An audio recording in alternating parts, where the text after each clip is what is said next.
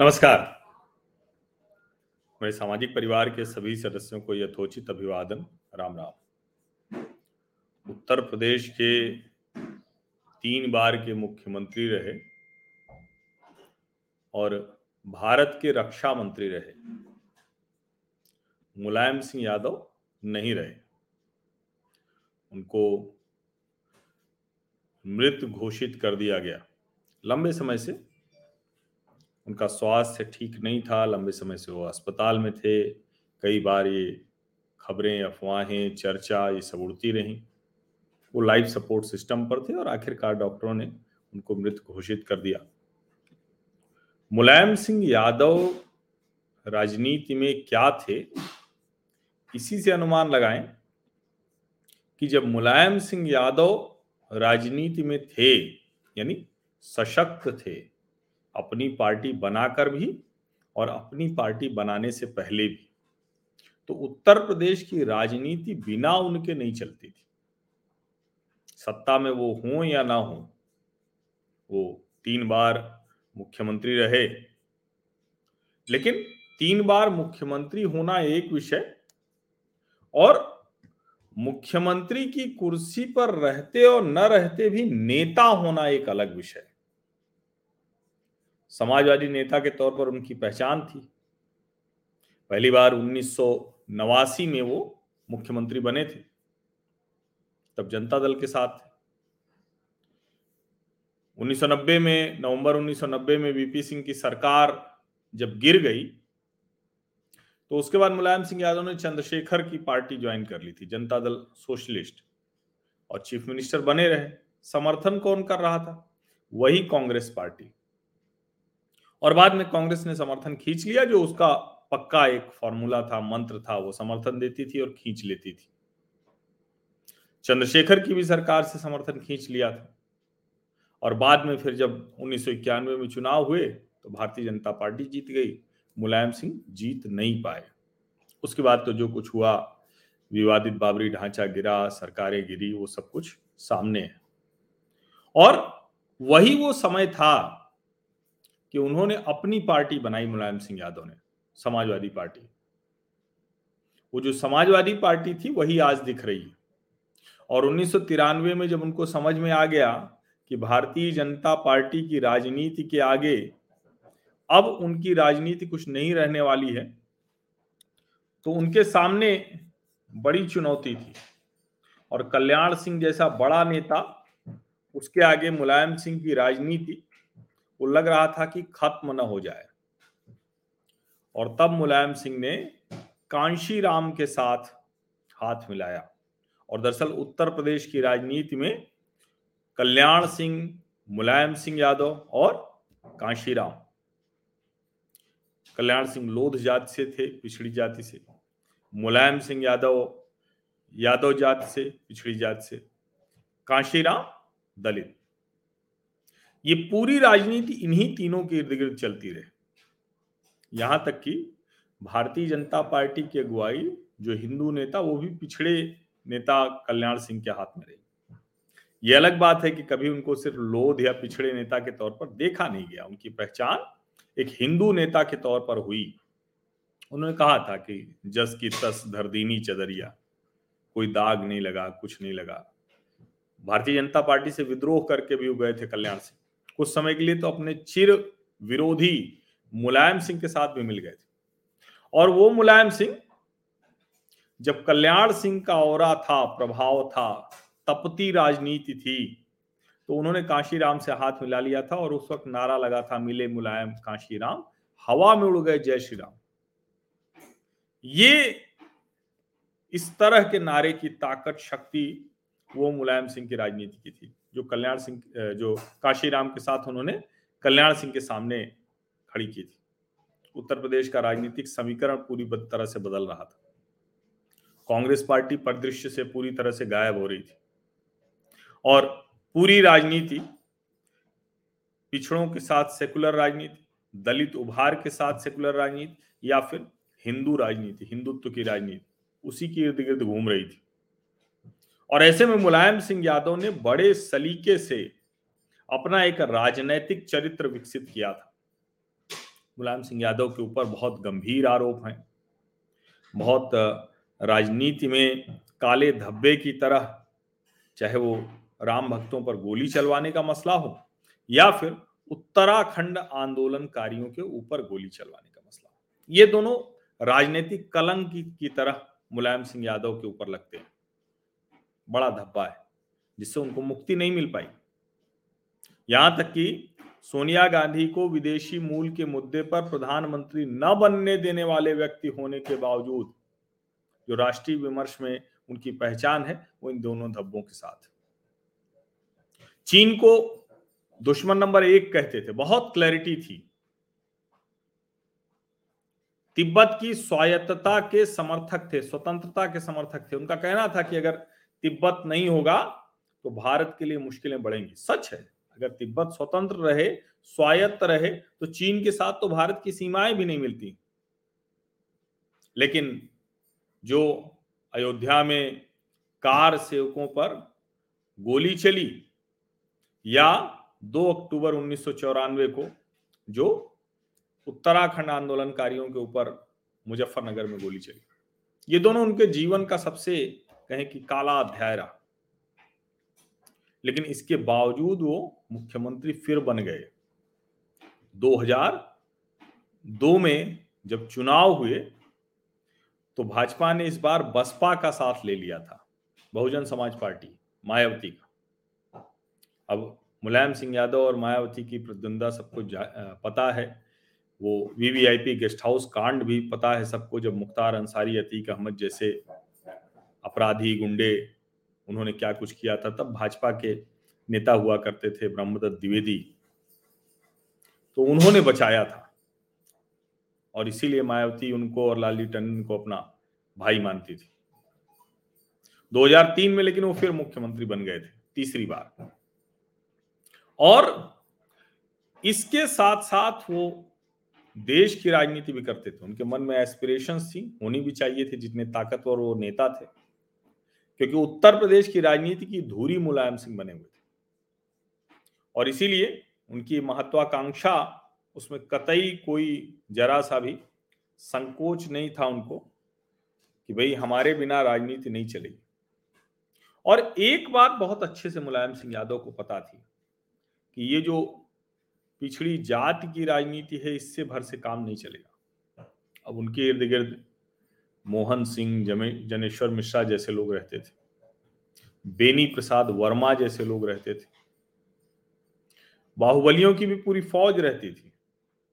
मुख्तार अंसारी और अतीक अहमद तो एक दो नाम में ले रहा हूँ। बाद में उनके साथ अमर सिंह जैसे जो, जिनको बहुत कहें कि क्रूड लैंग्वेज में सत्ता के दलाल कहा जाता रहा, लाइजनर कहा जाता रहा। आज़म खान भी उनके बहुत नजदीकी रहे। अब शफीकुर रहमान की बात तो है हमारे प्रयागराज में जनेश्वर मिश्रा ही नहीं, रेवती रमन सिंह भी रहे। तो ऐसे ढेर सारे नेताओं की पूरी फौज रही। फूलन देवी को उन्होंने अपने साथ रखा। और जो मुलायम सिंह यादव की राजनीति का जलवा था, उसमें कैसे सबके लिए जगह थी कि अमिताभ बच्चन भी गांधी परिवार से, उस मोहपाश से छूटने के बाद उत्तर प्रदेश में मुलायम सिंह यादव के साथ ही खड़े रहे। सुब्रत रॉय, सहारा। वो तो मान लीजिए पूरा सहारा समूह ही समाजवादी पार्टी के खेमे में रहा। नरेश अग्रवाल जैसे लोग अलग अलग जिलों में, लगभग हर जिलों में बहुत मज़बूत नेतृत्व वो खड़ा किया था मुलायम सिंह यादव ने। और इसीलिए मुलायम सिंह यादव का ये जो कंट्रास्ट करेक्टर है और ये जो दोनों काले धब्बे हैं उन काले धब्बों को अगर हटा दें तो राजनैतिक लिहाज से मुलायम सिंह यादव का कोई भी, बहुत मुश्किल होता है कि मुलायम सिंह यादव के मुकाबले कोई नेता खड़ा हो पाए। और वो शरद पवार की तरह हवा हवाई नेता भर नहीं थे कि एक क्षेत्र में एक जगह पे रहते हुए। वो बड़े नेता थे और वो उन नेताओं में शामिल रहे जिन्होंने कभी उत्तर प्रदेश के बंटवारे का समर्थन नहीं किया। शायद यही वजह थी कि एक अतिरेक तक वो चले गए जो उत्तर प्रदेश से उत्तराखंड बट रहा था। और मेरा भी ये मानना है कि अब उत्तर प्रदेश में किसी तरह का बंटवारा नहीं होना चाहिए। ये मुलायम सिंह अकेले नेता थे जो एक तरह से कहें कि उत्तर प्रदेश जरा सा भी न टूटे, इसकी बात करते थे। और वो अपनी सेकुलरिज्म की बात करते हैं तो उनके सेकुलरिज्म में वो मुस्लिम अपीजमेंट तक जाए या कुछ भी जाए, शायद यही वजह रही कि उत्तर प्रदेश में कांग्रेस पार्टी के साथ मुसलमान रह नहीं गए। लेकिन यह भी सच है कि मुलायम सिंह यादव का राष्ट्रीय विमर्श में भी हमेशा स्थान बना रहा। और जो राष्ट्रवादी राजनीति के लोग भी हैं, वो भी इस बात के लिए मुलायम सिंह यादव की प्रशंसा करते मिल जाएँगे कि सोनिया गांधी को उन्होंने प्रधानमंत्री नहीं बनने दिया। मुलायम सिंह यादव हमेशा धूरी की तरह दिखते थे।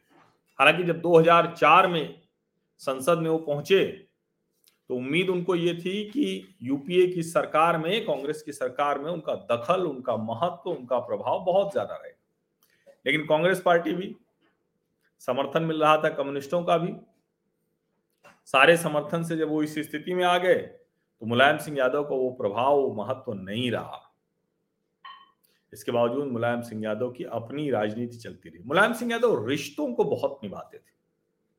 राजनीतिक रिश्ता हो, सामाजिक रिश्ता हो, कार्यकर्ता का रिश्ता हो, पत्रकारों से भी वो खूब रिश्ते निभाते थे। एक बार तो सूची ही ज़ाहिर हो गई थी कि किस किस पत्रकार को मुलायम सिंह ने कितने कितने पैसों का एक तरह से कहें कि उनकी सहायता की है, मदद की है।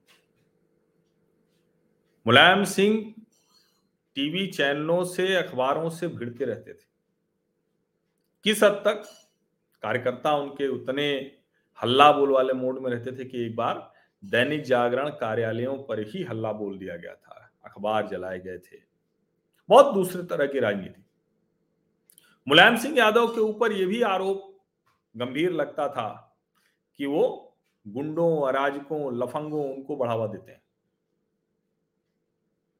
और जो राजनीतिक तौर पर विचारवान लोग हैं, उनको भी बड़ा वो साहित्य के लोग, संस्कृति के लोग, कला के लोग, उनको भी बड़ा वो सम्मान देते हैं। और उनका वो बयान सबको याद होगा, लड़के हैं, लड़कों से गलतियाँ हो जाती हैं। इस तरह के व्यक्तित्व के जाने के बाद कैसे राजनीति बदली कल्याण सिंह जा चुके हैं। भारतीय जनता पार्टी ने अपनी एक राजनीति की नई दिशा और उससे कई डिग्री आगे वो लेके चले गए। काशीराम गए, मायावती आगे बढ़ी लेकिन अब वो पीछे जाती हुई दिख रही।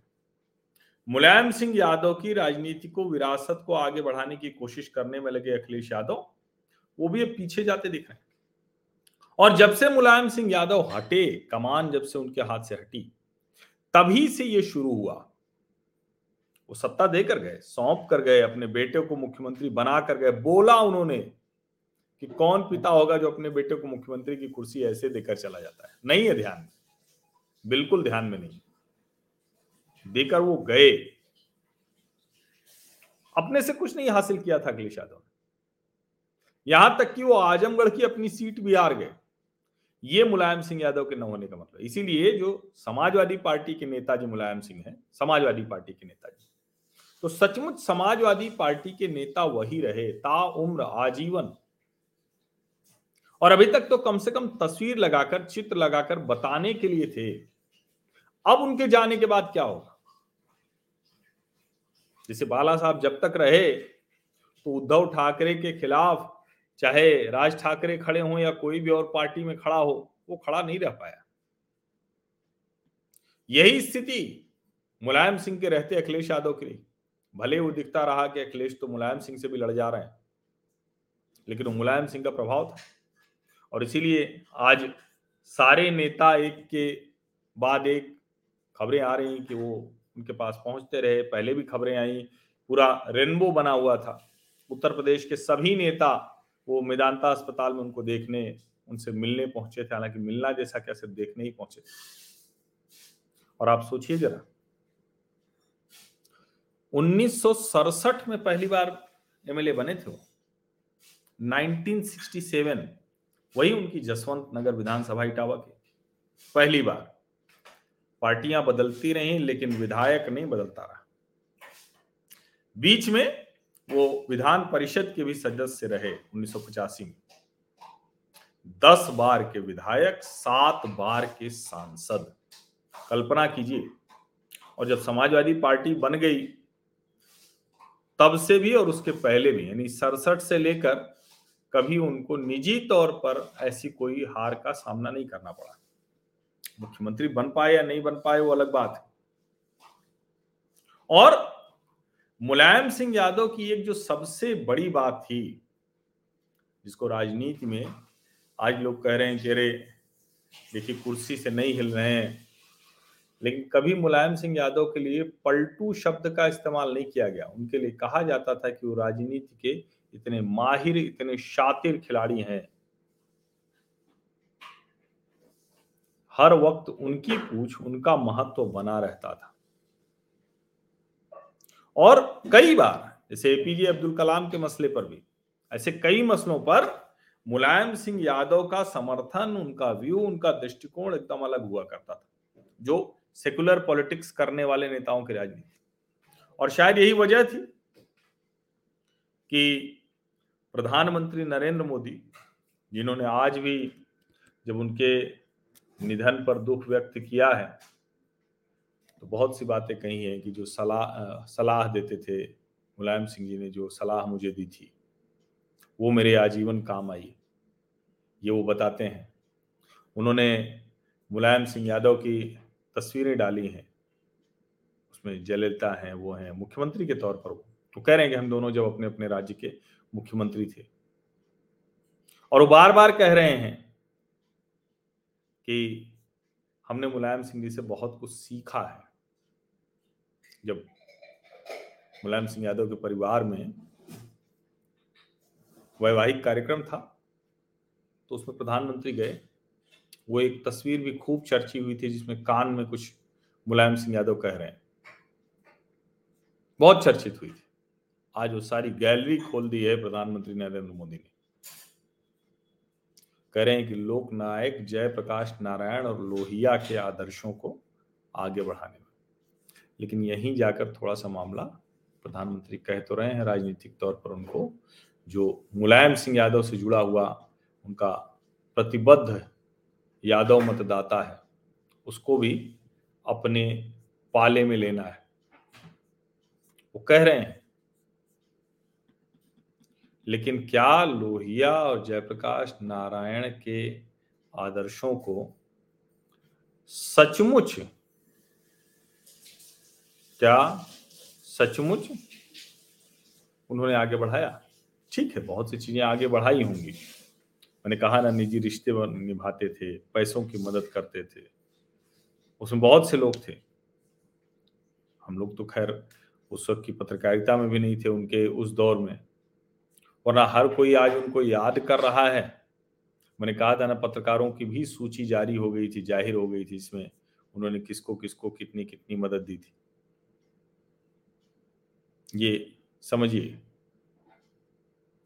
और इसीलिए ये जो आज आप देख रहे हैं कि लगता है कि जैसे भारतीय जनता पार्टी के नेता वो ज़्यादा दुखी हैं, अपना नेता उन्होंने खो दिया है। इस तरह का माहौल है। तो सच यही है कि मुलायम सिंह यादव एक बहुत अलग तरह की राजनीति करते थे, निजी रिश्ते बनाते थे, संबंध बनाते थे। उनके जीवन के कई स्याह पक्ष हैं, उसकी भी चर्चा होती है, उसकी वजह से आलोचना होती है, उस पर आरोप लगते हैं। लेकिन राजनीति में क्या क्या वो कर सकते थे, वो सब उन्होंने किया। वो सब कुछ उन्होंने किया। और उनके पास जो जातीय जिसको रेनबो कहते हैं ना, वो भी उनके पास था। तो मैंने नाम गिराया ना कि बेनी प्रसाद वर्मा, जनेश्वर मिश्रा, मोहन सिंह बेनी प्रसाद वर्मा। और मूलतः वो अध्यापक रहे। उन्होंने बीए किया था और बीटी किया था। बैचलर ऑफ़ टीचिंग तब होता था कोर्स। पढ़ाई उनकी इटावा फतेहाबाद, आगरा। बाद में उन्होंने आगरा विश्वविद्यालय से राजनीति शास्त्र में भी परास्नातक कर लिया अब सोचिए कि जिस कॉलेज में इंटर उन्होंने पढ़ा था, वहीं पर बाद में उनकी नौकरी लग गई थी। असिस्टेंट टीचर, सहायक अध्यापक बन गए थे। वो हिंदी पढ़ाते थे, सामाजिक विज्ञान पढ़ाते थे। पहलवानी भी आती थी मुलायम सिंह को। पहलवान भी थे वो। तो अध्यापक भी, पहलवान भी। अब पहलवान और अध्यापक ये दोनों थोड़ा सा कॉन्ट्रडिक्टरी है, विरोधाभासी चरित्र है। लेकिन यही विरोधाभासी चरित्र मुलायम सिंह यादव की राजनीति की शक्ति थी, उसकी ताकत थी। अब वो ताकत अखिलेश यादव हासिल नहीं कर पा रहे हैं। अब कल्याण सिंह, मुलायम सिंह और काशीराम, उनकी विरासत देखी कैसे चल रही। क्योंकि कल्याण सिंह के बेटे और पोते भले ही सांसद विधायक बने, मंत्री बने, लेकिन भारतीय जनता पार्टी तो दूसरे लोग चलाते हैं अलग अलग लोग चलाते हैं। और मुलायम सिंह यादव पूरी तरह से सिर्फ़ और सिर्फ़ परिवार रह गया। अक्सर उनके परिवार की चर्चा होती है ना तो वो दस बार विधायक और इतनी बार सांसद ये सब तो बताया ही जाता है। लेकिन सच ये भी है कि मुलायम सिंह यादव के परिवार की सूची अगर देखिए तो आदमी थक जाएगा। दो विवाह किए थे मुलायम सिंह। ने पहली जो शादी हुई थी, वो पत्नी जो है, बाद में कहा जाता है कि मानसिक तौर पर वो ठीक नहीं थी, मालती देवी। और दूसरा उनका संबंध बन गया था। साधना गुप्ता से जो लंबे समय तक सामने नहीं आया, बाद में लेकिन वो सामने आया और साधना गुप्ता का ही बेटा है प्रतीक। तो प्रतीक यादव और अपर्णा सिंह बिष्ट, जो अपर्णा बिष्ट यादव हैं, वो प्रतीक की ही पत्नी है। पहली पत्नी से अकेले पुत्र हैं अखिलेश यादव। और कहा जाता है कि मतलब अखिलेश यादव के जन्म के कुछ समय के बाद से वो क्या क्या वजहें थी, उनकी पारिवारिक वजहें थी।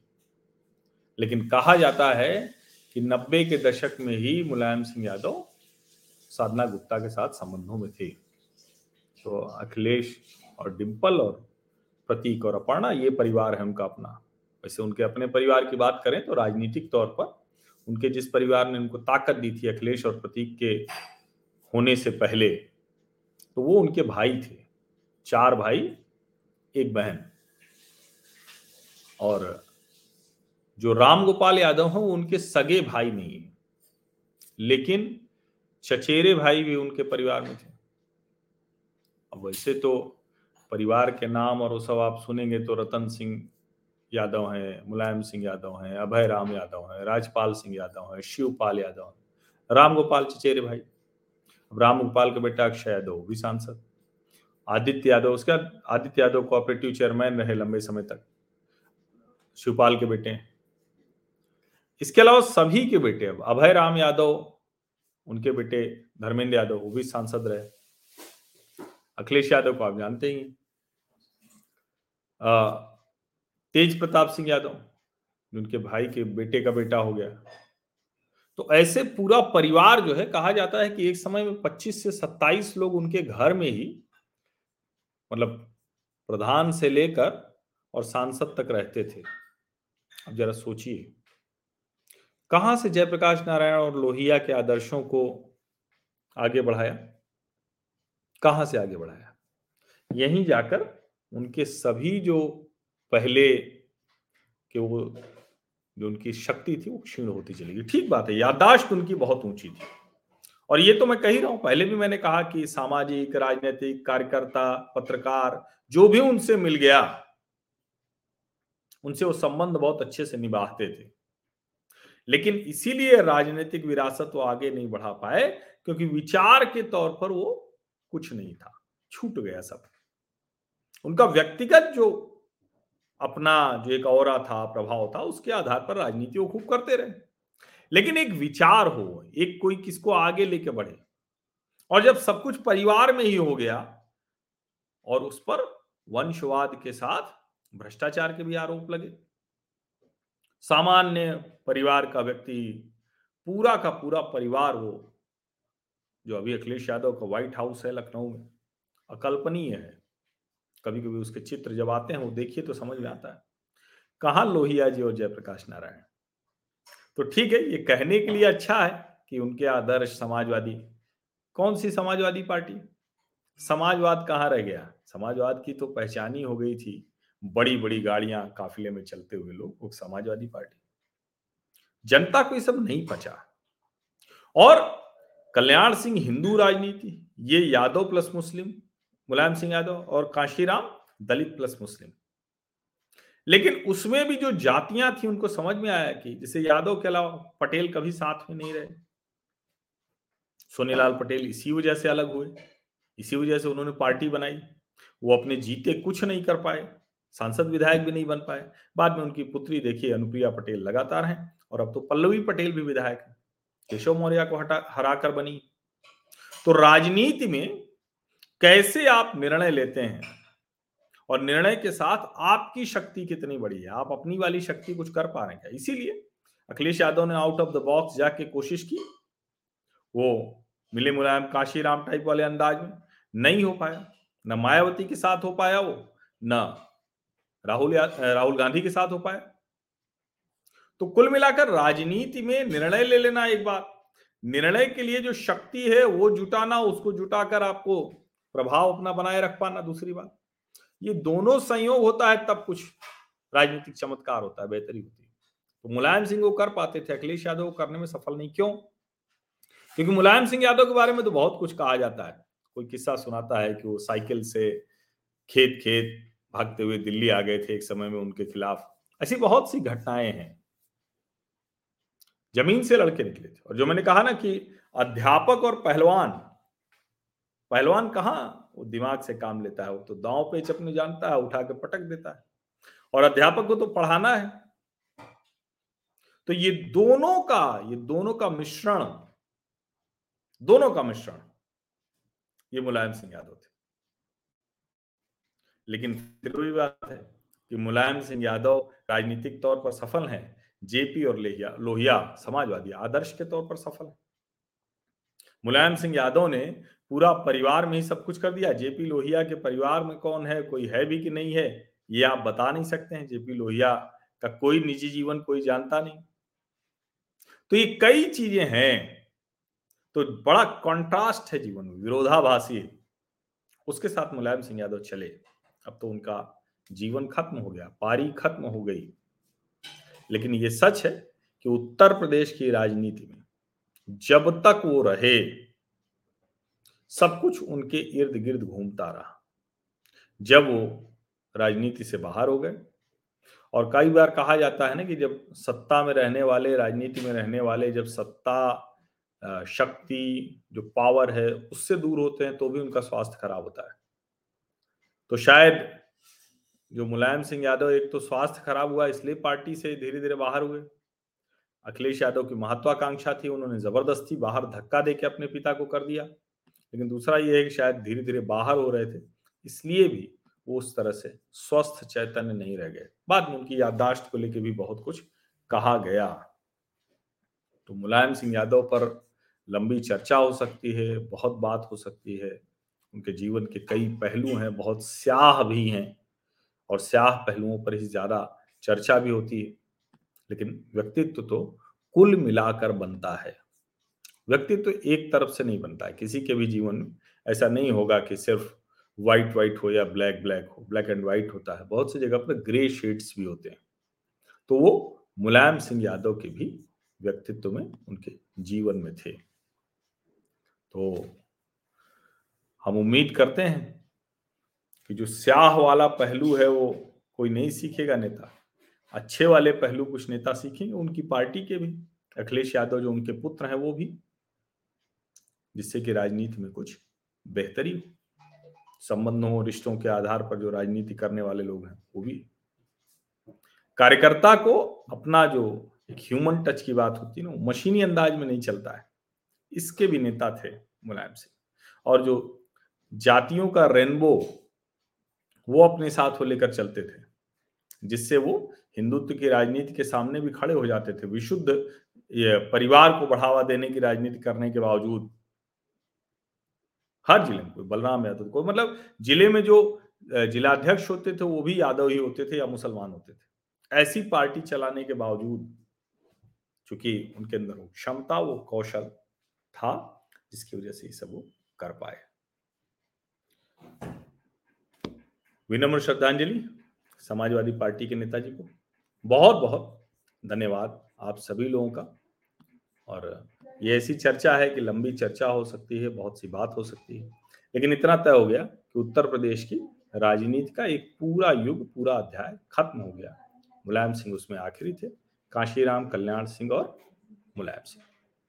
अब नई राजनीति में फ़िलहाल तो मायावती और अखिलेश यादव उस तरह से अपनी विरासत, अपनी धुरी को बहुत संभालते नहीं दिख पा रहे हैं। आगे जितनी मेहनत करेंगे, उसके लिहाज से और उसी के लिहाज से राजनीति बढ़ती हुई। बहुत बहुत धन्यवाद।